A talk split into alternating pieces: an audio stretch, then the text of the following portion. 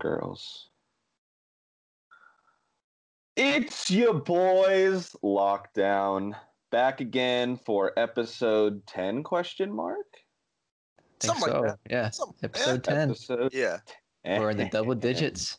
oh shoot we are making our way up um it is playoff saturday opening round of the playoffs nfl playoffs start today uh how are you guys feeling about we're gonna get into some news next before we get into our predictions for the show today what are you guys feeling are you stoked for the playoffs or what I'm pumped. I'm excited, but I'm getting worried about my pick, dude. I'm not gonna lie. My my Cowboys pick has been stressing me out.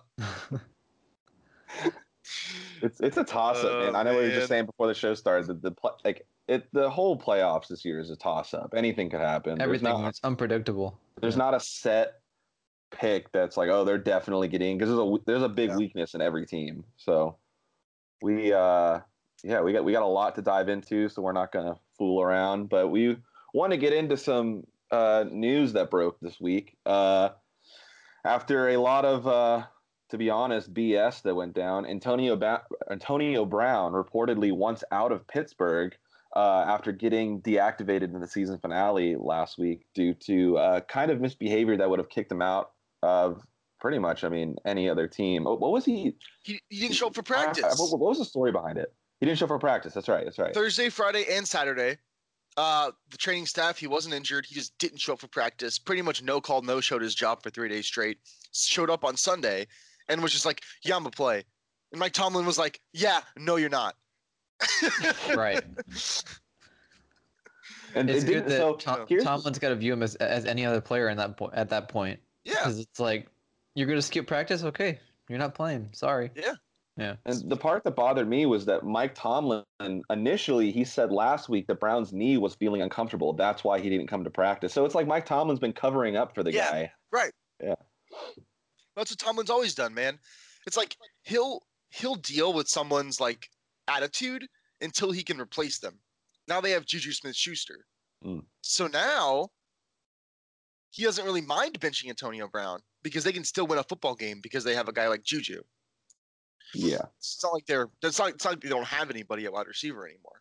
Right. so right. that's not the way that Tomlin th- that's the way he's kind of always been though. So He has no control. He never has.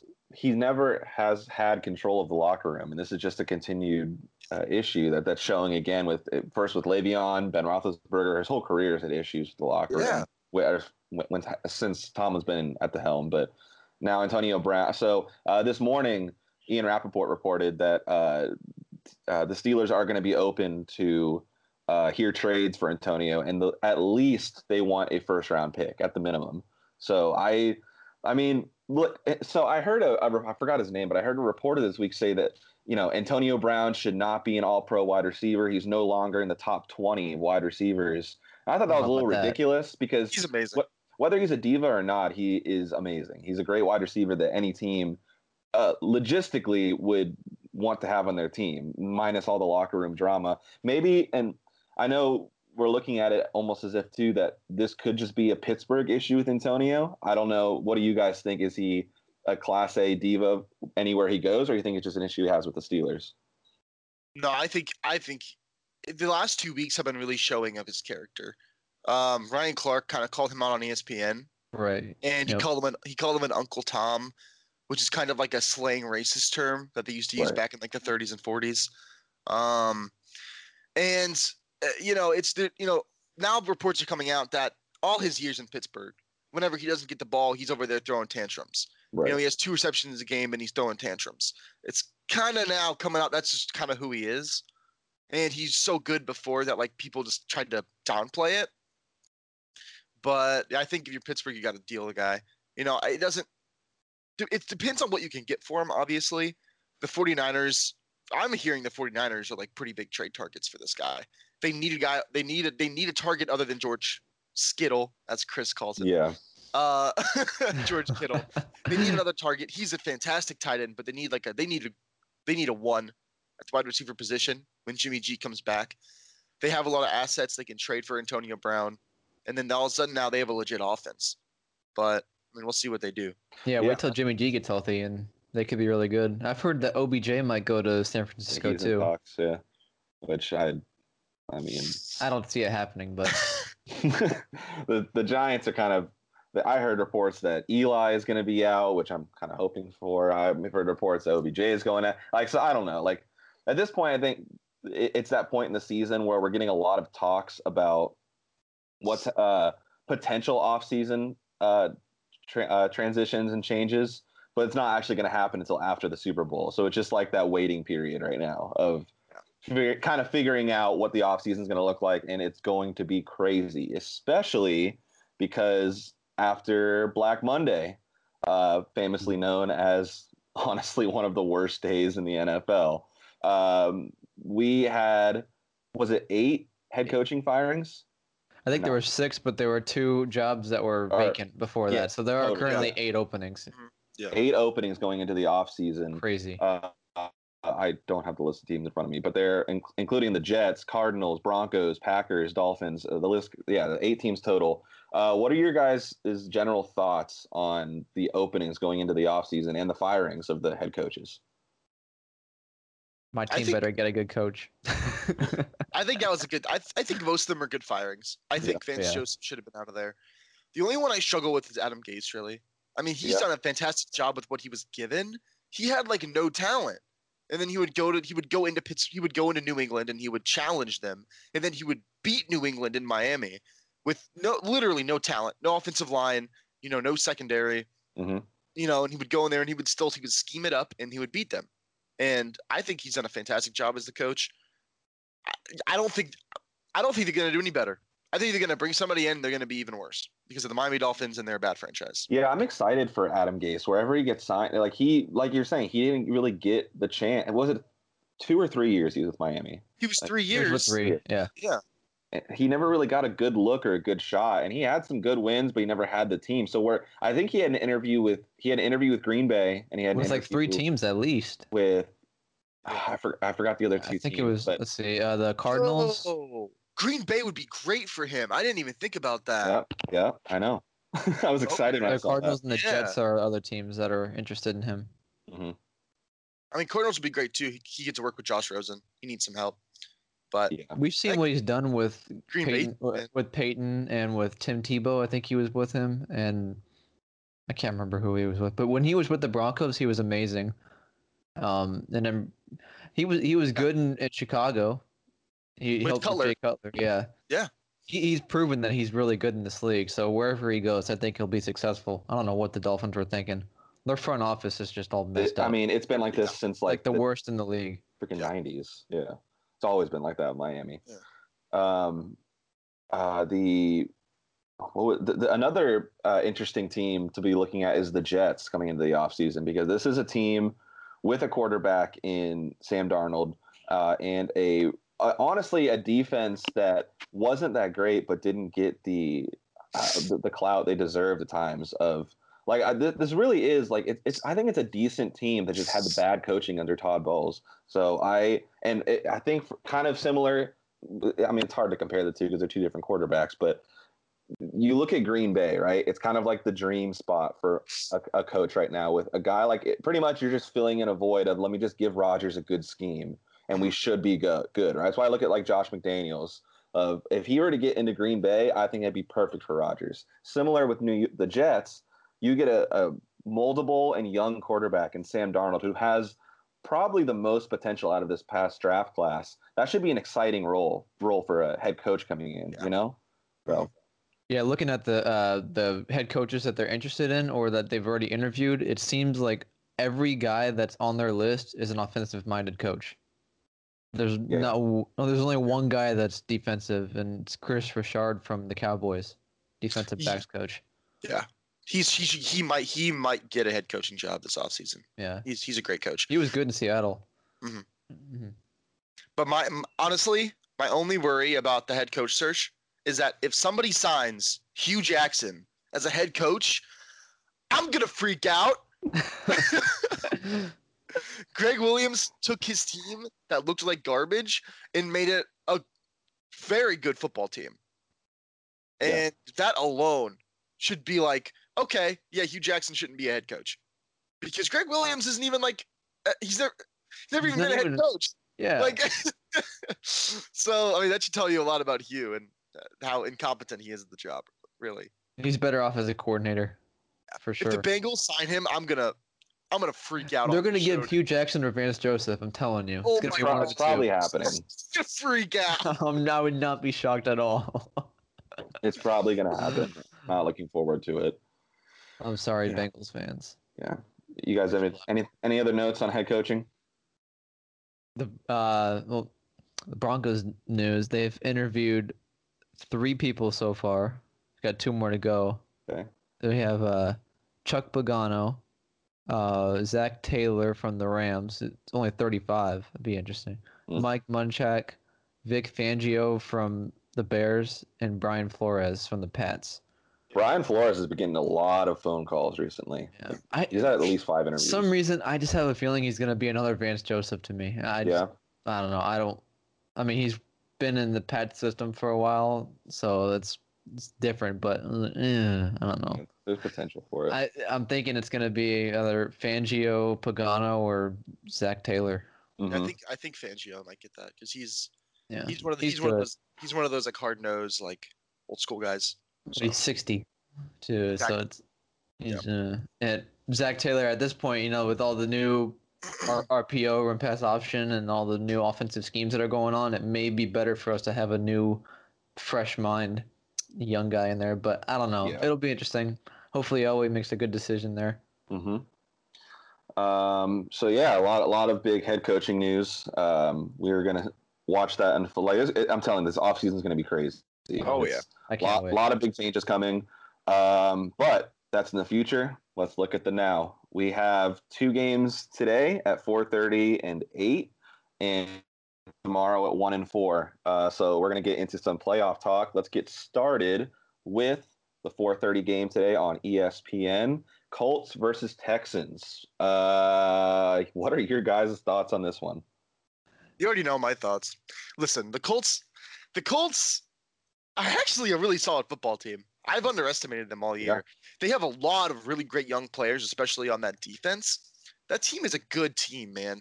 They really are. You know, and Andrew Luck, even against the Titans, still made the mistakes he do- he made. But at the end of the day, his team was able to make up for it, and he was able to make up for it, really.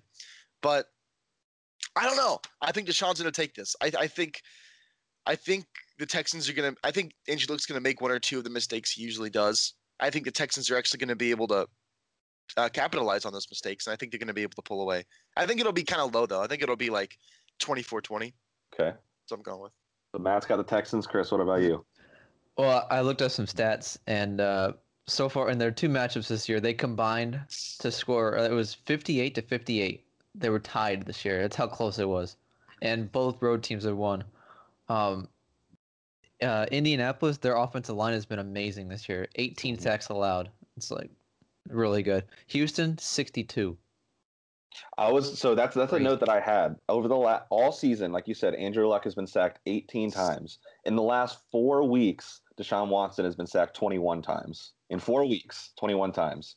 That's something to consider. That I believe personally that the Colts offensive line can stop the Texans pass rush. They're one of the best lines in football. Um, I and like honestly, like actually, Chris, finish your point because I have a couple notes to say. So finish your point. Okay, yeah. So to me, if Houston can get after Luck, I think they have a chance. Mhm. but I don't think it's going to happen. I, I think Andrew Luck's going to have a good game. T.Y. Hilton has had a lot of success against Houston in his past. I think he'll have a big day. So I, I got the Colts. It'll be close. Thinking like, I don't know, it'll be low scoring too, like 23 17 or something like that. Mhm. So, yeah. What do you think, Zach? So, yeah, I I just so things that I've been looking at is the Texans as a whole have playoff experience. The Colts don't. So that's something to consider. Like as a whole, I mean, you got Andrew Luck who's had that that one game against Kansas City. You guys remember that a couple years ago? Oh, ago? yeah. my gosh. I, I, I just saw that 45 44 Yeah, or something what a like that. game. That was So, crazy. Andrew Luck and Ty are probably the only people that have decent playoff experience. The rest of the team as a whole is pretty young. Um, but on the flip side, this is a bad matchup for Houston, at at least from what I've watched and what I've been looking into. Like I said already, the Colts offensive line, I believe they can stop those the three big men in, in Houston, mainly because of the scheme that gets run defensively. Um, their pass defense is not good. they're it, they've shown periods where they uh, where where they, they could be lethal and could but I think Andrew Luck is going to tear him up tomorrow or tonight today this afternoon whatever. Um, they don't they don't carry great man to man corners. Uh, the Texans are more talented than the Colts as a whole but like I said their scheme holds them back defensively from reaching like it I just see too much like they try to get too creative on defense instead of if you get like Clowney and Watt to just rush the front and trust them to do it I, I, I they, they try to spice it up a little bit, throwing in all these like zone coverages that don't end up working. So I um, who knows? Maybe they might switch it up. Um, I think the run game is going to struggle today against Indianapolis. Um, it's something they've been trying to get pushed on the last couple of weeks. I think they're going to struggle. On the with the Colts, their secondary is really solid, really solid secondary, but Hopkins is going to be an issue. He's uh, he's proved it all. I like Hopkins is the guy too, where he doesn't need the spotlight to prove that he's good. Like he didn't drop a single pass this year. There's a stat that came out. Yeah. like a hun- 115 catches. 115 Yeah. catches, zero drops. He's gonna Wow. show up today. Um, so with that being said, like I know it sounds like I'm trashing on the Texans right now, but something to remember that Matt already said: Deshaun Watson. At any point, he can become the X factor. There is potential for Watson to absolutely tear apart this Colts defense. Um, at the end of the day, this is one of the hardest picks for uh, the wild card for me because it's they've played each other, you know, twice already. Got two decent matchups. Uh, uh, so i I'm going to go with the Colts today. I think the offensive line is going to be a factor, but it's also hard to count. Like if we're if we're going into the fourth quarter and it's a 21-17 game, you might have to go with Houston right there because Deshaun Watson is going to Watson all over that defense. So He he Uh, becomes he becomes the best player in football in the fourth quarter. easily, Like that's yeah. he, he just he just is. You know, Yeah. that's, that's the way it is. So we'll, we'll see. All, all in all, it's an awful matchup for Houston, but Deshaun Watson could turn it around. So I am. s- I'm really looking forward to that one. That one's And, and it's great because awesome. usually the first afternoon game of the playoffs always features Houston. Every single year they're in it, and it's always on ESPN. Always on ESPN, and it's usually a pretty crappy matchup. It's just not really. I'm not schematically, but I mean, just like no one really likes the first game. But th- this one's interesting because Yeah. we we know what to expect, but we don't know what to expect. So it, it could it's a toss up. We'll see. knowing Um, the knowing the Texans' luck, I fully expect Deshaun Watson to like tear his ACL in practice this morning. or you know, tripping down the stairs. the hotel. exactly. Yeah, something like that. Um, all right, let's move on. Seahawks and Cowboys tonight on Fox. Um, my favorite matchup of the weekend by far. I'm so stoked for Seattle and Dallas. Matt, what do you My think about your boys boys. tonight? My boys.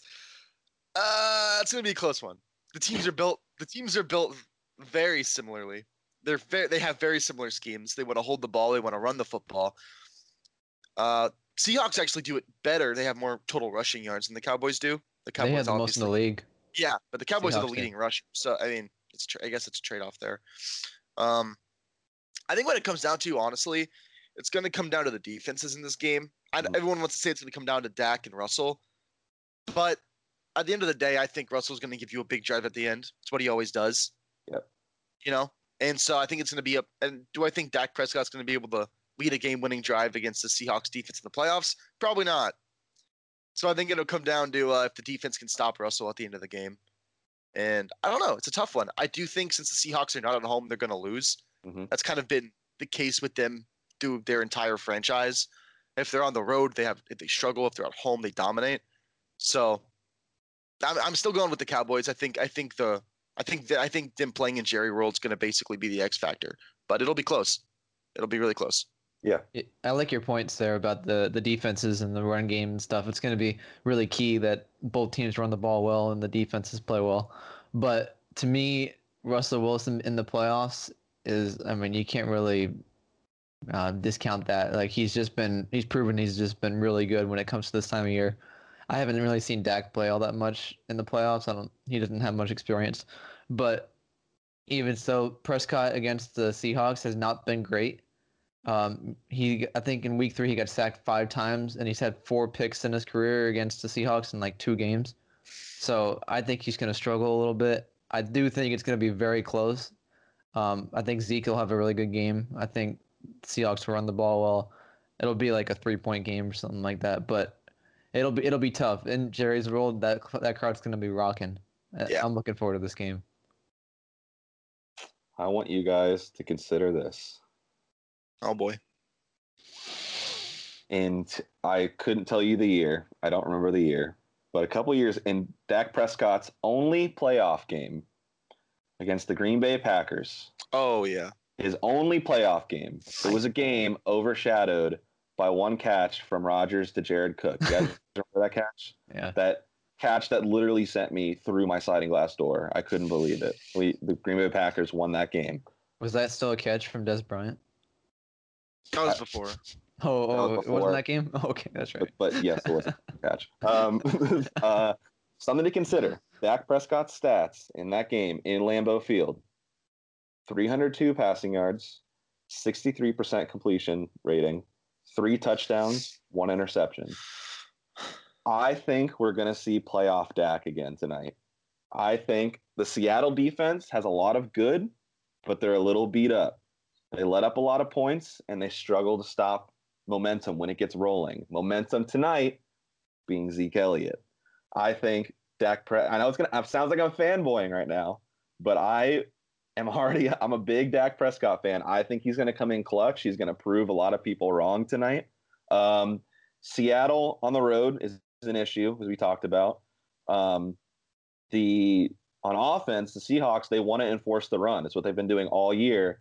But this Dallas defense, this is my second point on the Cowboys. This Dallas defense is about to be an issue. I think they're going to be an issue for the teams in this round, the Seahawks this round, and the team next round should probably be New Orleans if they win, right? I think it was Dallas. probably the Rams. If But the dep- if the It Bears beat, depends. Yeah. Yeah. So yeah, either either way, they're going to be an issue over the next couple weeks. Um, but today, I think uh, I think they're going to shut down the run in, Seattle. I think they're going to shut them down. And once you shut down the run in Seattle, you're forced to give Russell Wilson the ball to make big plays in the air, which sometimes he does, sometimes he doesn't. So that's going to be an interesting matchup to look at tonight.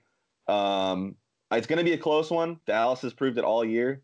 It's close games every single time. It's going to come down to the fourth quarter. It's going to be a prime time matchup that goes down to the last minute. You can't count out Russell. Um, but listen, those are my two points tonight. Playoff Dak is coming, and this defense is going to be an issue. Uh, I've got Dallas winning 31 28. you made a really good point about the momentum in the game. When the Seahawks played the 49ers, they looked like they were in control of the game. All of a sudden, uh, Mullens to George Kittle for a big for a big touchdown. Mhm. They go three and out. The Niners scored again. Seahawks go three and out. The Niners drive the ball. The Seahawks go three and out.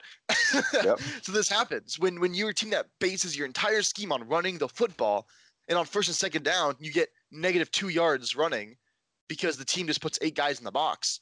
All of a sudden now you have Doug Baldwin and others at Yeah. wide receiver, and you have Russell make a play, please. And it's tough, you know, when you only have one when you only have one target and everybody else kind of bad. Mhm. So, yeah, I mean that's a good point. If the if the if the Cowboys can get off to a hot start, especially with Dak playing like he did last week, Yep. that's why that was a big deal because he was he was playoff Dak last week. Yep. So if he can continue that with Zeke back in the lineup, it might be bad. If the if the Seahawks have a rough first half, they can't run the football very well. The Cowboys drive the ball down the field. They could get out to an early lead. You made a good Mhm. point. I didn't think about that, but Russell Wilson's gonna have to make some big plays if they're gonna win. Too. I mean, he's Yep. he's he's probably the best deep ball thrower in the NFL right now, accuracy wise. Um, so if he can make a, a few plays down the field to Baldwin or Tyler Lockett or whoever, um, that'll give him the edge. If, if he doesn't, I think the Cowboys will probably get him. But I still stick with the Seahawks. Close game, three point game. It, it, it's going to be a barn burner. It's going to be yeah, awesome. it's gonna be fun. I'm looking great. forward to it. Great decision making to make that the Saturday night game. It's going to be Oh, awesome. yeah. Um, Sunday afternoon at one, got the Chargers and the Ravens in the second matchup of the season for them. The last one was a great game. It was a very good game last time that Baltimore took away. Um, what do you, uh, Matt? What do you think? Uh, I, this is going to be. It's, I'm curious about this matchup, but what do you think about Chargers versus Ravens today? So reports, Chargers vs Ravens. Reports are coming out that Hunter Henry is going to be healthy and available for this game against the Oh, that's Ravens. Right, I forgot about that. Yeah. Um, there's no there's no definite status yet. This game is on Sunday. Sunday at one. Yep. Yeah. Yeah, it's on Sunday at one, so we'll know tomorrow. Either we'll either do tonight or tomorrow for sure if he's gonna play. Gosh, But that'd be that- interesting. That's huge. I mean that when it comes down to it, they I mean they need a target. I mean Antonio Gates is still there, but he's like he's a shell of what he used to be, man. Yeah. He's not very fast. He can't get separation at the tight end position. You, all of a sudden now you give a guy like Hunter Henry who can pretty much beat every linebacker in man coverage. You can't man him up. He's too good. Mhm. So that you have to put a safety on him, which stops your ability to, you know, which hurts your ability to stop the run game, and it just changes the scheme a little bit. But it, at the end of the day, I don't think it's going to matter. Lamar Jackson and this Baltimore Ravens team is, or they are hot right now. Mhm. And I want to see that. I want the Chargers to win. I love Philip Rivers. They've been, had such a great year, but dang it, the Ravens are so good, Yeah. and they have a they have they're rallied behind Lamar Jackson. They have a fantastic defense. They'll stop the run. They stop the pass. They get turnovers. They don't allow points. This is this is a nightmare matchup for anybody. They can very easily get to the Super Bowl this year. I'm going Ravens. The Ravens are arguably the most complete team in the AFC right now. hmm Offense, defense, special teams, everywhere. Um, but yeah, it, rematch from week 16 or week 15. Well, one of those weeks. It was a couple Yeah. weeks ago. Uh, Um, I, I agree with, with Matt. It's it's gonna come down. I mean, Lamar Jackson first playoff game. I know he's amped. He's he's ready to go, and um, it's gonna be a matter of if they can run the ball, if the Chargers can stop them. Um, and the Chargers are basically playing a 10 a.m. game, and like with their bodies are, are set for a 10 a.m. game going cross country. It's gonna be tough for them to win. I I, I got the Ravens in this one um, by seven points, 26-19. I think something to consider for this game. Again, this is this is another. I mean, all these games are to be my favorite matchups this week, but this is going to be an interesting game. Um, I think the winner of this game probably makes it to the conference title game. To be honest, I um, I so something to consider, and the reason I say that is because of this. Um, in the last three games, the Chargers have scored only 17 points, points combined in the first half of those games. The Ravens have scored 36 points. Chargers have also scored zero points in five of their last eight first quarters. The Chargers are not a good first half team. I it they, the way that they play is almost like we want Rivers to keep stacking up his fourth quarter stats. Like they they're just it takes them a while. They've proved it all year. It takes them a while to get started. Yeah. Baltimore, however, they play like the Celtics in the third quarter, where they just get stagnant. And I feel there's a lot of feeling out in the third quarter almost. And I, that maybe that can be pointed at for Jackson's inexperience, or I don't I don't think really honestly, I don't think maybe it's anyone to blame necessarily. It's just the opponents that they've played have been good second half teams. Um, that's something to look at for this matchup. Is the first? It's once the second quarter ends, don't point the finger at the winner yet because it's it's this is going to be a good second half te- game. Um, this Chargers defense figured out Baltimore in their last matchup. They didn't stop the run all the way. I, again, I don't have the stats in front of me right now, but they didn't have they didn't stop the run completely, but it was enough to make the Baltimore honest, basically, make them play honest. Um, man, I feel like if, if, if they run more like man coverage this week against the wideouts in Baltimore and have um, uh, uh, Joey Bosa, right? That's their Yeah. yeah. It, have uh, Joey Bosa.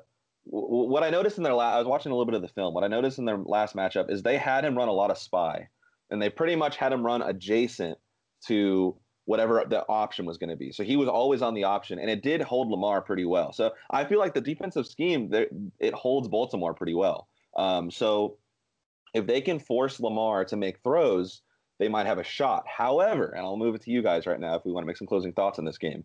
However, this could be a coming out party for Lamar Jackson. I know he's a whole season already has been, but this could be the game where everyone says Lamar's in the air. He's been good, but he hasn't been amazing. This could be his all right. Watch this, and he puts on a fantastic game in the air against Yeah. a really good Charger secondary. So those are just some things to consider. Um, can the Ravens be big enough to stop Philip Rivers and this Chargers team when they're on a mission? It's hard for me to count out Philip Rivers. I don't know. I, I'm I'm at a toss up. I think it's going to come down to like a field goal or a, la- a touchdown on the last drive in this game. It's going to be honestly which defense is big enough. Which defense is going to be big enough to stop a high caliber quarterback, especially in Philip Rivers like that. Um, I'm, honestly, I'm gonna take a hot take. I'm gonna go with Los Angeles tonight. Um, I, I, they, this is a hot Baltimore team, but I think they can be big enough to stop Baltimore. Uh, any closing thoughts, guys? I'm just sitting here waiting for someone to run a five-two against the Ravens. You know that works. Put five down linemen on there and be like, "Run us now, idiot." I mean, if, uh, Baltimore pressured Rivers so much in their last game, and he really struggled against it. And he honestly hasn't really been playing all that well in the past couple weeks, anyway. So Right. they really he has to come alive. This offense has to come alive if they need it, if they want a chance to win this game. Mhm. Um, but yeah, it, it's gonna be interesting. I'm looking forward to this game too. I, I would be interested too if the Ravens end up wanting to use Flacco at all in any packages at all in the game. I don't think I don't I don't think they would. Just that bum out of there. No. I don't think. I mean, he's been good in the playoffs, but I don't know. I mean, you just never know in the playoffs. this is Lamar's team. This It- is it- yeah. I, I know Flacco's pretty pissed off here. uh, Um, backing him up, but he, so he, this is something else to consider. Uh, over since Lamar Jackson made his start, he hasn't thrown more than 25 passing attempts a game. That's so heavy. I wouldn't That's even good. say that's how heavily they rely on the run. They just have a balanced offense. So if it, a run a heavy offense, but yeah, Yeah. I mean, it's the RPO style that the game is turning into. I love it too. Yeah. I'm a huge fan. And also, like this is my last point. Chicago has the best defense in the NFL, but Baltimore is right there with them. This defense is lethal. So I think they, they, had the best scoring defense in the NFL. Baltimore does. they're so good. Yeah. So I don't know. I said Los Angeles, and I'm sticking with it. But I, I only because I think Philip Rivers is gonna. He's on a mission right now. He wants his ring. So we're gonna, we're gonna, we'll see what happens. I mean, this is. I'm really excited for this one, especially for Sunday afternoon. So before we move on, I want to go ahead and just say I'm going to give props to John Harbaugh. He's done a s- stupid good job coaching this year. Hmm. I just looked it up on Google. Apparently, the Dolphins are trying to trade for him. There are talks among the organization that in the offseason they want to actually put together a trade package. Broncos too. John Harbaugh in The- The, Miami. the Broncos oh, are linked to them. Yeah. Yeah. That could be huge. But but the Ravens are wanting two first round picks for him. So I don't know if any team's gonna do that. Yeah. He's a great coach, and I think there Oh, was yeah. talks about him earlier this year getting like like being scrutinized in Baltimore, and that was just stupid. This man is Oh this yeah. man, yeah. one of the greatest, one of the best coaches in football. yeah, I. I love John Harbaugh. It'll be good. Um, all right. Last matchup of the wild card: Eagles versus Bears. Ooh. What you guys think? I cannot bet against Saint Nick, dude. Nick Foles, are you kidding me? Even if, even if, even if, like statistically and based on scheme, the Bears have them beat everywhere. Yeah. I don't even care. Nick Foles is gonna go in there, gonna throw for like 350 yards and like three touchdowns, and the Eagles are gonna win this football game. Mitch Trubisky is gonna, I think he's gonna have a rough game. The Mhm. Eagles defense has come alive in the past couple weeks, and Mitch Trubisky he can beat you on the ground, but he continuously struggles beating you through the air, and I think he's going to struggle in this game. Mhm. And when it's cold, I'm going to make a point when it's cold, when it's really cold outside, people say the Bears have an advantage. Oh, in Chicago, Mitch Trubisky has been horrible in the cold. He's Yep. thrown like nine interceptions and two touchdowns in cold weather. Yeah. in, Yeah. Like freezing cold weather. Dude is not a good cold weather quarterback. And I think he's going to struggle in this game as well. And I think, yeah, I think it's going to be, you know what? It'll be close in the first half. I think in the second half, Mitch is going to throw a couple picks. The Eagles are going to score a couple touchdowns, and it's going to be a big. They're going to have a big lead. I think it's. I think this is going to be the game where people are just like, "What is happening?" and Nick Foles is going to beat them, but they're going to win by like f- at least 14 points, if not more. Yeah. That's. I- I honestly think so. No, I absolutely agree. Um, I mean, I, I think it'll be closer, but you can't you can't count out the magic of Saint Nick. Um, it's like when you look at the matchup, everything favors the Bears. It seems like, but it's just like the E- it's the Eagles. It's it's Nick Foles again. It's the same thing as last year. I mean, come on, man. It's like I, you got you got to go with him. Just You know, roll with it's- it. Yeah, Yeah. It, I don't know about Mitch in the playoffs because I haven't seen him yet. We'll see how he does, Yeah. but it's it'll be cool. I mean, it's gonna be cold. We know that. Nick Nick has played well in the cold. He's been here before. They just went to the Super Bowl last year. I, I think I think they got this game close one. Yes, Tell us. all of that. Tell us. the, you guys remember the story of King Midas, the Greek mythologist story of the the king. Everything he touched was gold. I know there was some big conflict in that story at the end. Not tomorrow night. Not tomorrow afternoon. Saint Nick is here to stay. Even if he gets traded, he's here to stay. Uh, this is going to be like like you guys said. The, look, Philly's not supposed to be here. They are not supposed to be the sixth seed all. in the playoffs, let alone, or they shouldn't be in the playoffs at all. Grant, from out the season they had, the defending champs, where it was just going to be another, you know, Madden cover type of story. Like, oh, well, all right, it was a good run. See you in, in the playoffs in a couple years, but Philly's back. They pose a real threat to the best defense in the NFL. This is a really big, healthy offense, especially on the offensive line. This is what I've noted. Like everyone on the offensive line is huge, and they give they, especially over the last couple weeks since Foles took over, they've given him so much time in the pocket to make decisions. When you get someone like Carson Wentz, who is a better out of pocket runner than Foles, it, it, it sometimes opened up uh, a lot of space in the A or B gap for linemen to come in and rush and, and take him out. And that sucked. One, because I like Carson Wentz, and two, he really struggled in those moments. Not Nick Foles. Nick Foles is so composed in the pocket, and he runs when he needs to, not just oh look an open lane. Like he finds, uh, especially with uh, Doug Pederson, he I, when they got Alshon Jeffery early on, I knew that um, he was going to be a real threat because they love those midfield passes, like especially those like slot crosses. They're a big fan of those, and that's Yeah. something that Foles really excels in. Um, so like something that I was looking at though, like it's one, as we kind of talked about already, it's so hard to discount Chicago's defense because they've been killing it all year. The secondary has been good for years now. They've really been good for they've shut down Aaron Rodgers on multiple occasions, but even before this year. Um, uh, then they got the big defensive line and, and just the front seven as a whole is huge, but it's not going to be enough to stop Saint Nick. Uh, it's this is I'm excited for this game. I'm really excited because a lot of people are like, yeah, Philly's going to win, but a lot of people don't mean it because it's like, well, logistically speaking, da da da da da da da da. da. Philadelphia should not win this game. Logistically speaking, they shouldn't, but, But they're they going will. to. They will because this is just what happens in sports. This is the a Cinderella story again. They're not supposed to be here right now. They shouldn't be in the ball, but they're gonna get the prince again. So I am really excited.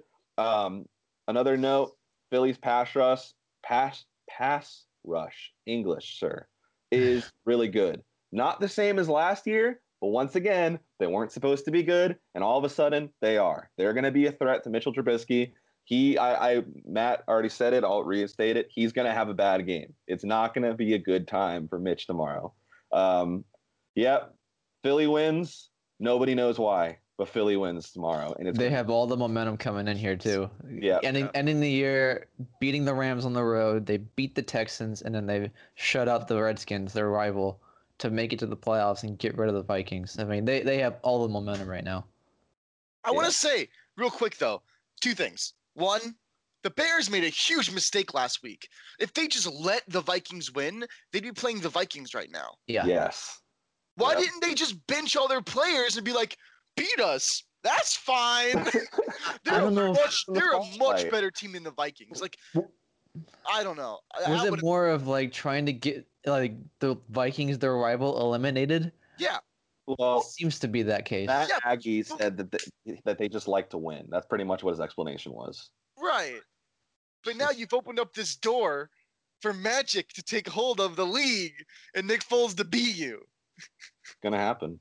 Idiot. But also, I, I understand that you want to win games. You don't want to. You don't want to voluntarily. That, lose. that's a, that's a tough situation. What I would have done personally, this is I don't know if this has even ever been done. I would have went to halftime winning and be like, "We're gonna give up. They'll start throwing picks. no, no, no, no, forfeit. oh, just Yeah, just forfeit the game. Be like, guys, we can beat this Vikings team. We're better. We've proved it in the first half. We'll beat them next week. But would that give the Vikings momentum in that case? No. No, you it- you I mean, they're like, oh, well, they don't think we're good enough, feel? so Well, They- sure. Give him bulletin board material, but I don't, I don't necessarily think it'd be that Can big. you imagine being the t- like? I mean, if you were a good team and you go out there and it's like, if you're looking at the team and they're like, "We're gonna lose, we're forfeiting because we want to play you because we can kick your ass." week," like I would feel as a head coach, then like, well, thanks, but now I like I think we want to beat you next week, but I'm just what like that. that the, the, any good man would look at that and be like, fine, we'll just go out there and beat your ass in the playoffs next week. But if Chicago was smart, they meet every matchup and they would have freaking creamed Minnesota. They probably would have made this one the Saturday afternoon game because it wouldn't have been a contest. It would have been it, it- Chicago. be- Oh, it makes me so. I watched that game and I'm like, like I, I sent out a tweet and I got a lot of people that were like, no, like you have to, uh, you have to look at the like he wants to win and he wants to take out his division rival. Fair, it's a fair point. But you, strategy, you're allowed to use it in the NFL and, and in sports. But teams don't do it, and it makes me so upset because it's such a good matchup for Chicago, and they didn't take advantage of it. Now they're going to lose. yeah. So yeah, exactly. But another point, real quick, before we move on about Carson Wentz. There's been a lot of talk about, you know, obviously people know he's a better quarter, he's a better athlete, he's a better player overall than Nick Foles. Mhm. But he has an issue with following the scheme, and it's a really big issue. I watched a lot of Eagles football this year, and he has a really big issue. Like this first sign of any pressure, he'll immediately either run out of the pocket or just immediately throw it to Zach Ertz, regardless of the coverage. Mhm. And he has a hard time believing in the scheme. He'll have Alshon Jeffery, and he's he's gonna get open if he just throws him the ball, and he doesn't throw him the ball because he's like, yeah, but there's a there's a safety behind him, and it's like, yeah, but he's Alshon Jeffery. He's like six foot four. you got to spread the ball around because when you spread the ball around, it makes the defense play honest, and then you can run the football. And that was a big issue they had with Carson. And I, Carson's a better player, but he's got to under he's got to believe in the scheme. Yeah. Any, any quarterback, he has to believe in the scheme. You know, this isn't an issue that a lot of quarterbacks have because they play for an actual university with an actual head coach. He plays for North Dakota State, where he's literally a superstar. He does whatever he wants. He's far and away the best player in the entire division. Not Yeah. even the team. In the division, he's the, he's the most talented person in the division. So, like, he doesn't have a lot of experience with like listening to a coach and making sure you follow his scheme and play it, you know, play the quarterback position with your brain, not just with not just playing it with your, you know, abilities. Yeah. He's got to learn because if Nick Foles can lead them to another Super Bowl, there's going to be real talks in Philadelphia, man. Mm, there should Like, be. Yeah. There's going to be real talks. Like this, this is a fantastic team, and Carson Wentz can't get the best out of them.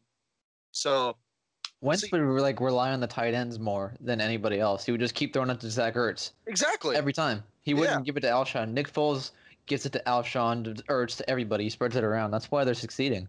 He fits better with the scheme that they have right now than Wentz. I, I mean, Wentz is a better player, but it would be interesting if the if the Eagles do go far. I don't know what Yeah. to do. That is a conversation that should be held because even when Wentz, I mean, it, the team really they weren't like, oh, thank God Foles is back. It was a sad moment when Wentz got you know downgraded for the rest of the season uh, to being out. But you saw in that next week, it was the first drive that Foles played, and the team's like, oh, let's freaking go. We're going to the playoffs. Mhm. And they were again, they were not supposed to make the playoffs this year. Like they were out of both the NFC East and the NFC as a whole. So the team looked rejuvenated when Foles came back in, and that again, like you're like you guys are saying, that's something that needs to be considered in the offseason is who's our guy, you know? I mean, look, Cam struggled with this for like four years though. Yeah. Cam Newton in Carolina, he struggled with like following a scheme because he'd always been he's always been the best player. And then 2015 happened, and um, him and Kyle Shanahan, or not Kyle Shanahan, but him and his offensive coordinator, um, just basically we were able to work together for the first time in his career, and they blew defenses out. And then he hasn't really been able to reciprocate that. But again, it takes some young guys a while to start trusting. You know, you know, because it's like you have this like 60 year old guy, and you're like you're like this 23 year old hotshot quarterback, and you're just like, yeah, I got this, man. I'm Carson Wentz. I don't need to listen to him. And it's like, eh, you do though. Like he knows a lot about football. Yeah. But yeah, I think it takes a while for young guys, and I think he'll get there. But it's interesting because I think next year Nick Foles is going to leave, and I think that team that team will make the playoffs, and the Eagles will not make the playoffs, and it's going to be like, what happened? Or if the Eagles somehow made uh, win the Super Bowl, does Foles just go out and just like just retire right there? Back to back Super Bowls, be done. He can he can get a big. I understand your point, but he can get a big contract this offseason. That's true. especially with how good quarterbacks are paid. Yeah. And he has been for how well he's actually performed in Philadelphia. He's been really underpaid. He got money to go to the Rams, but he was only he only got paid like 2 years or like yeah, 2 years with the Rams. So, I mean, he still he hasn't made nearly as much money as guys like Sam Bradford and guys like that. Yeah. A lot of guys Matt Stafford, a lot of guys in the league. So, I think he's going to go to a team maybe like the maybe the I think the Cardinals are set on Josh Rosen, but I don't know. I think he'll go somewhere and make a lot of money. S- Speaking of uh, money for quarterbacks, the interesting stat: the the top six most or the highest paid QBs in the league right now, no none of them have made the playoffs this year. It goes to show you, it's Yeah.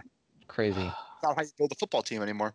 Sorry, Zach. Yeah, yeah, no, it's it's fine. I mean, I'm I'm, in, I'm full on board with that bull crap right now. If the listeners should go back to the last, I think it was two weeks ago, we Matt went off on mediocre quarterbacks, uh, and are re- realistically medi- mediocre quarterbacks getting these big contracts, and how that's a problem. yeah, go back and listen to that segment we had because made a lot of good points. Matt made a lot of good points, and it's evident this week where you're seeing it all these quarterbacks get the big contracts and they didn't take their team to the playoffs, which the general managers paid them to do. So, Dude, the, Vi- the Vikings are going to get even worse. yep, They have like three more years of this, and all a lot of their a lot of their young guys are coming off of their rookie contracts. yep, bad. The Vikings Bad. are going to be so bad in like three years. no money and no quarterback oh to lead them. man, bad. yeah, it's going to be bad. So, yeah, lot lot of it's gonna be a good weekend. I'm excited for the games. Um, we haven't talked about basketball in a while, No. and I know we wanted to talk about the Golden State Warriors. Yeah, Now they are just blowing it on They're not- right now. they're not playing great basketball, man. You got obviously you got all the guys healthy again, so they're putting up big points, putting up big boy points. But um, but they gave but they gave up 135 to the Rockets. I think two nights ago. Mhm. And Max Kellerman broke it down, and it's kind of foolish. He, he's kind of he just kind of did it because it's like you know everybody knows the Warriors are probably going to win again. Sure. But he essentially went on. I think he went on like the jump or something, and he broke down all the stats as to why the Golden State Warriors are actually like barely a top five team in basketball. Like you can argue they're not even in the top five teams in basketball. They're not. Yeah. because their defense is so porous. They have they have to score over 120 points a game to even win. And yeah, when the guys are hot, they can do that. But if listen, like when you have to when you have to put up that many points to win a basketball game, you're negating the point of having all the superstars Yeah. because other teams can score 120 points and you're not scoring 120 points. So why do you have, you know, five all-stars on your team? You can't do any better than like cuz the the NBA is at a point right now where you have so many good three-point shooters. It's kind of stupid. I've been playing 2K and it's ridiculous how much the game has changed in like 3 years Oh yeah. because that's how much the league has changed in three years. Like you got these guys coming out of college and they're like five steps back from the three point line, and Trae Young's just like boop, and it's like what? this is the norm. Like this is the norm now. You have guys who just only practice three point shooting, and because of that, teams can now put up 120 points. Luka Doncic comes out of he comes from overseas and he's just like, oh, spin around, whoa, boom, and he just like making 35 points a game. It's ridiculous. now all the big Um, men can shoot too. Yeah, and Brook Lopez is shooting better than Klay Thompson this year. So like, you know, I don't know. You know who has the best three point shooting percentage in the league? Curry. Seth Curry. Really? Seth Are you Curry. serious? yes. That's amazing. Ooh. Ooh. That's amazing. That's Steph. Thanksgiving was probably awkward at the Curry. Curry house this year. Kidding me? It was probably awesome. Seth finally got Seth finally got to brag about something. You imagine his entire life, he's never been able to brag to Steph. His entire life, and now finally he's like, "Ah, "Hey, Dad, you see, uh, you see who's leading the league in three-point percentage?" oh my gosh. Oh man. He's actually having a good year. Yeah. Good for him. It's it's been a good year. But- um But uh, I think I don't know how, how, the, Nuggets. how the Celtics been doing. Celtics are undefeated in 2019. I think we all need to They're, they're Take a big look at fans of. Dirk Nowitzki. I know that. Yeah, they Dude, that was I was actually really awesome. I was, was I was cool. watching the game last night, like begging. I'm like, Dirk, please make something. Do it. He didn't score, did he? Nope, zero points. Dude, Yeah. 0 for 8 from the field. it's really bad. Look, man, the Celtics. I'm gonna try to. I listen. I've got a history of being super biased on this show. I'm gonna no. I'm gonna stay calm today. Uh, the Celtics were coming back, man. Jaylen Brown has been on fire recently. He's he's back. Hayward's had two good games in a row. Even with Kyrie out, Scary Terry has come out and he's proved how good of a, of a starting point guard he is. Kyrie can't see. Wow, what a shock! Even Uh, with Ky- even with look at Kyrie out, Gordon Hayward's putting up 35 points. That- and that's know, a point. Yep, that's a point I wanted to make. Uh, Yeah. I've had a lot of questions since Kyrie's been out. Um, it, the Celtics. I'm not. I'm not going to blame Brad Stevens for this because I don't think it's his fault. I think this is a Kyrie Irving situation. The Celtics don't know what their identity is when Kyrie's on the court. They switch back and forth between run ISOs with Kyrie and have him make plays, and or like by himself, and Kyrie passes the ball off too much, and the players like it's literally like if you're playing with like if I were on the court with Kevin Durant, we were playing two on two, me and KD versus I don't know who, doesn't matter. I would never expect KD to pass me the ball. I'm like, you just do your thing. It's pick up, and then it's like if I were to get the if you were to run in and lob it over to me from behind the arc, I wouldn't know what to do and be like, I was not prepared for this. Put it up. Of course, it's a miss because I was not prepared for it. Nobody's prepared to get the ball when Kyrie's on the court, and then when they are, Kyrie's like, no, I got this. I'll drop 40. And it's like, okay, cool, we won. So it's like they don't know what their identity is. And I know Brad and Kyrie have gone through uh, a bit of an identity issue as a duo recently. And so this is something to consider. I know the Celtics, I'm I'm not going to jump to conclusions yet. It's still really early in the season. And I know a lot of people don't look at they look at basketball season officially starts after the All-Star break. That's when things start getting serious after fo- football season ends. Um, I'm not going to make conclusions until March or April, but they want Anthony Davis. They they've been they're trying to get Anthony Davis. Is that something to consider? Maybe letting go or trading Kyrie to make some cap room, tr- uh, letting him go to get AD. I don't know. It's just something they need to look at it. But Kyrie, still, I love Kyrie. He's still amazing. But the Celtics, as a unit, the, the hospital Celtics, as we saw last night, looked a lot better, especially defensively. Especially defensively. Yeah. Looked And when- better. And when you play great defense, it transitions into fast break points, Yep. and it allows you to get easy buckets on the other Yeah. end. See, that's the great teams. When teams are great, that's what they do. They not only do they force turnovers, but they'll stop you and they get momentum and they're able to get easy buckets. And the Celtics are able to do that when they have a defensive heavy lineup out there with Jaylen Brown, and then they have Jayson Tatum and they have Gordon Hayward. They have guys that can get stops defensively, force turnovers, and get easy buckets. And that's the best way they can play game. That's the best way they. That's the best way you can score in the NBA. Yeah. You know. So, And I don't know. I mean, I we're winning. I- we're winning, so I'm happy. But Yeah. like, I don't know, man. Yeah. Well, because of the because of the weird rules, Celtics can't trade for Anthony Davis until the end of the year. Yeah. Uh, because I guess you can't deal first round picks in back to back years. It's called like the Siebert rule or something something weird like that. Um, but they traded the first round pick last year, so they can't trade their first round pick this year. Yeah. Um, so this the, the Lakers are the only team that realistically can get Anthony Davis this year, which is why a bunch of people are like trade for him now. Because if you wait until the offseason this year, uh, the Celtics probably got to get him. Like the Yeah. Celtics have a lot more. Not only do they have a lot more draft picks, but they have Kyrie Irving they can deal. So if, if the Lakers wait until the, the offseason to get Anthony Davis or to try to trade for Anthony Davis, I think the Celtics might get him instead. Yeah, Yeah. the- I've I've been seeing a lot of talks about that. That people are uh, like I saw. I think it was Bleacher Report that dropped a put like a teams that could make a blockbuster deal. And when they, the Celtics were the number one team, and the the three names they put up were, were uh, Jayson Tatum, Jaylen Brown, and Marcus Smart. Yeah. I saw those and I'm like, okay, take those names away and put in one Yep. in Kyrie Irving. Yep. You know New Orleans would be okay to get Kyrie over there. You know it because they need a point guard. And they're willing and give and throw in like two first round picks. They've got like six. How many first round picks do they have? Or, I think in total Can't they have imagine. six over the next two years. They have like six or seven first and second round picks. Like they are low. Danny Ainge is so loaded. He loaded the Celtics uh, run office right now with draft picks that they are more. They've got a championship team right now. They don't need those draft picks. They can let them all go and they'll be fine because they're going for the. They've, with Jayson Tatum especially and Jaylen Brown, this is a championship caliber team for the next five to seven years. Yeah. So I am really excited, and if if I were to pull up my phone one day uh, over the next couple months and saw Kyrie Irving traded, I wouldn't cry. A couple months ago, I probably would have thought about it, but I would not be upset if I saw that. I love Kyrie. I love what he's doing. Can't wait to have him back. But I'm happier with the Celtics when he's off the floor. Sorry. Sorry.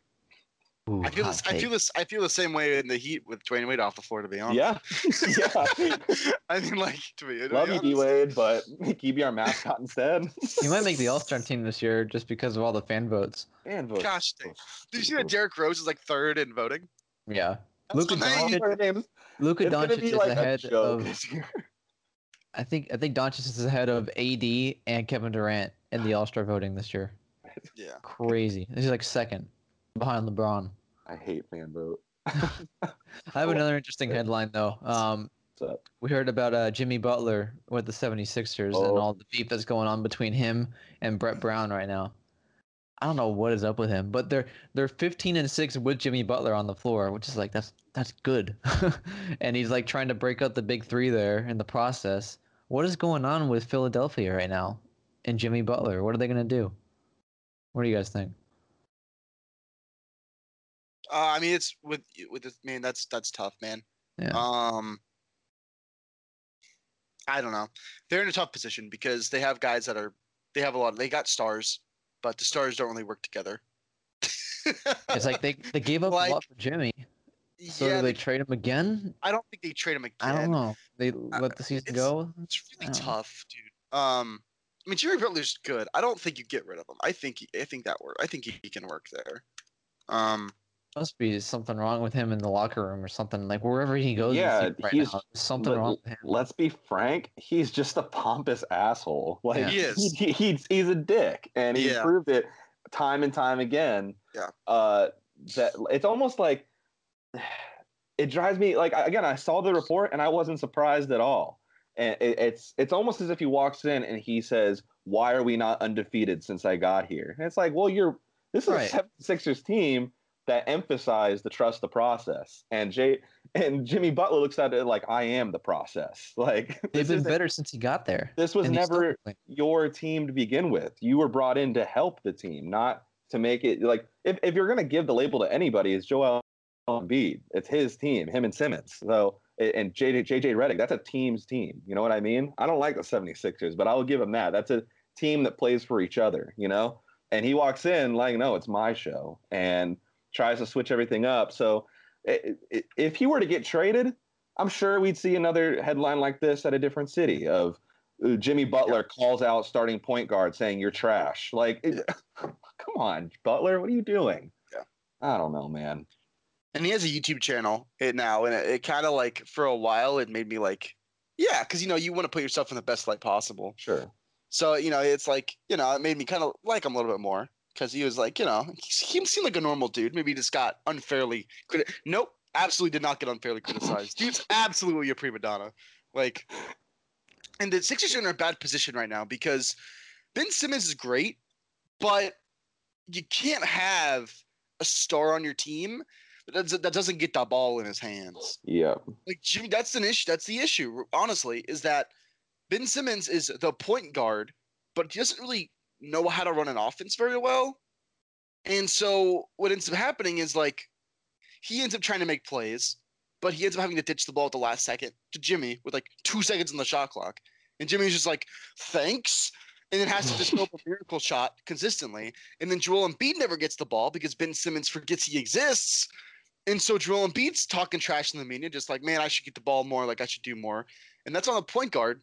Again, because Ben Simmons is not a point guard. He's just a point forward that can't score very well and can't shoot Yeah. free throws. Yeah.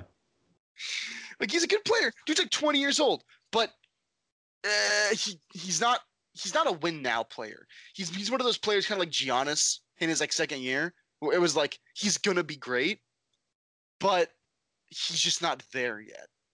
Yeah. al- already put Ben Simmons in their top 10, and it's like all of his big games are when they lose. Like he's not right now, he's not one of those players that like helps you win a basketball game. He makes good plays sometimes, but Joel Embiid and Jimmy Butler both are guys that they're going to take over a game and they're going to help you win a lot more than Ben's going to right now. And Yeah. that's I mean, it's like 20. You got to grow. That's how the NBA works. Zion Williamson is not going to come in the league next year and be super efficient and help the team he goes to win basketball games. He'll Yeah. have games where he puts up a lot of points and he's flashy and he looks good, but it takes guys a couple years. You know, that's just the way that it works. It's a new league order. Wow. They- They need a guy like Klay Thompson, man. yeah, like any, any team, any team that has Ben Simmons, they you need a guy like Klay Thompson, a star that's okay with just basically sitting and shooting, doesn't need the ball in his hands. They have JJ Redick, but they need like two of them. they need, yeah, you need, you need- realistically, you need JJ Redick and you need like another shooter to, for Ben Simmons to work. Yep. Because yeah, it's tough. yeah. Well, we'll see. I'm, I'm sure after as soon as we post this, we'll see a new headline that Jimmy Butler chokes out Joel Embiid in a bar fight or something. I don't know. Hey, Hey, hey, before we close though, what? I want to see what are your guys' pre-playoff Super Bowl picks? Oh, you got? That's right. Forgot Who you that. got making it to the Super Bowl? And Uh, Matty Ice, you want to go first? Yeah, Yeah, dude, I got a really, really basic. I'm gonna go ahead and go with like the main teams everyone thinks you're gonna get to the Super Bowl. You know what I mean? I'm gonna go ahead and say uh, Ravens and Cowboys. is that a hope for or what you actually think? um, I'm joking. I'm gonna go with uh, Saints Patriots. yeah. the one we hope. Saints Patriots, man. Everyone's like Patriots are done, and it's like, yeah, but Tom Brady. They'll find the way back. Yeah. And I mean. Saints are fantastic. They have home field advantage all through the playoffs. Um, if any team can go into the Superdome, beat them, it's going to be the Cowboys. But I don't think that's even going to happen, on realistically. No. So I'm going Saints Patriots. Gritty. I got Saints Ravens. Got the Ravens going all the way. And I can see the Okay. Ra- I can see the Ravens beating the Patriots. It's just that Yeah. rookie quarterback. He has they have to go to Gillette Stadium. Lamar Jackson's got to Yeah. go to New England and beat Brady in Gillette. I don't know if he can do that. But I I, I, I kind of th- I mean, I, I think if they if they do go to the Super Bowl, they have to go through. They have to beat the Chargers, and they have to probably go through Kansas City, and then have to go through New England to be able to get there. But just the way that they're rolling right now, they're just they have a lot of momentum. I I don't know. I just have a feeling they're gonna go all the way. But I got the Saints winning it all. I what I what I want before I say what is probably going to happen. I want the defensive Super Bowl, the good defensive Super Bowl we haven't gotten in a very long time between the two best defenses in the NFL in Chicago and Baltimore. Ooh. That's what I want. I want a bloody matchup that not literally bloody matchup. Be safe, guys. I want a a, a in the trenches matchup that doesn't get past like the 40 yard line of their each side. That if you want to get points, you earn points. I want that Super Bowl. We're not going to get it. We're going to get Patriots Saints. It, it's it's happening. We know it's happening. But the I still have my opinions and they matter, people. so they that I that's what we're gonna get. It's probably gonna be Patriots Saints. But I want to make one last point before we leave. Before you guys want to make your final points, if you have any. Nobody's been talking about the Rams for good reason because they look sketchy right now. Without But that makes Kupp. me a little nervous. It makes me want us to all start talking about the Rams again, just so when they lose, it's expected. But it makes me a little nervous that like we're under we're looking at the Chiefs, we're looking at the Patriots, we're looking at the Saints. Like, oh, the, those are the the real number one or number one and two bye week teams. But I don't know. It makes me. I I see Sean McVay just like sitting in his office, like plotting. Like, yes, nobody's talking about us. This is exactly. Oh, what I'd be happy if I were them. Yeah. The Rams, the Rams awesome. aren't plotting. They're watching film, trying to figure out how to have a good offense without Cooper Kupp there. That's what they're doing. They're trying to figure out how to be efficient without their best, without their most efficient receiver. That's what they're trying to do. Yeah. Because they have struggled offensively without been Cooper bad. there, If if So- Gurley doesn't show up, they don't produce. So and they need to stick with Gurley because again, he'll show up and then they just stop giving him the ball.